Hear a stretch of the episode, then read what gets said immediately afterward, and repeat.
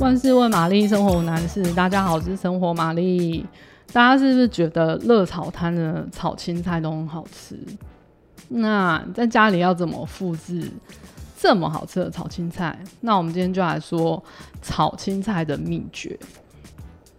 应该很多人就想说啊，炒青菜不是洗好菜切好丢下去拉一拉就好了吗？可是其实不是这样的。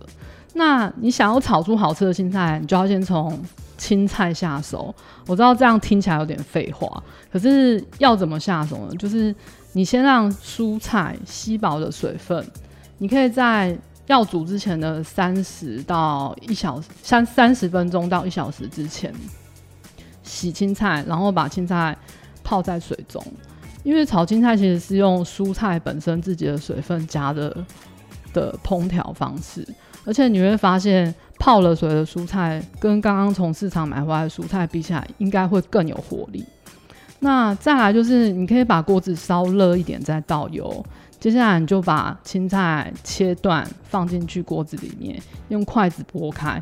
你拨开之后你就不要再翻了，那让青菜的水分变成水蒸气之后，青菜就会变得有点透明油亮的感觉的时候，你再翻动它，大概也只需要翻个两三次，也不用一直一直去翻这样子。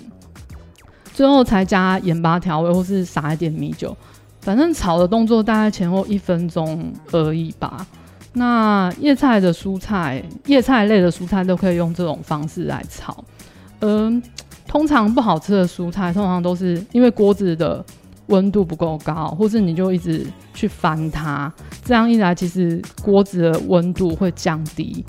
那我也不是说你一定就是全程要用大火，应该是说你要自己去看锅子里面的变化，然后自己去调整火力火力才对。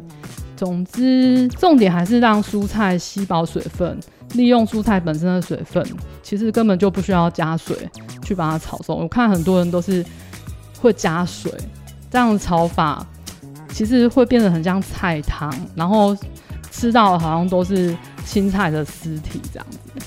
那像芦笋甜豆啊、高丽菜其实都可以用这个方式去炒看看。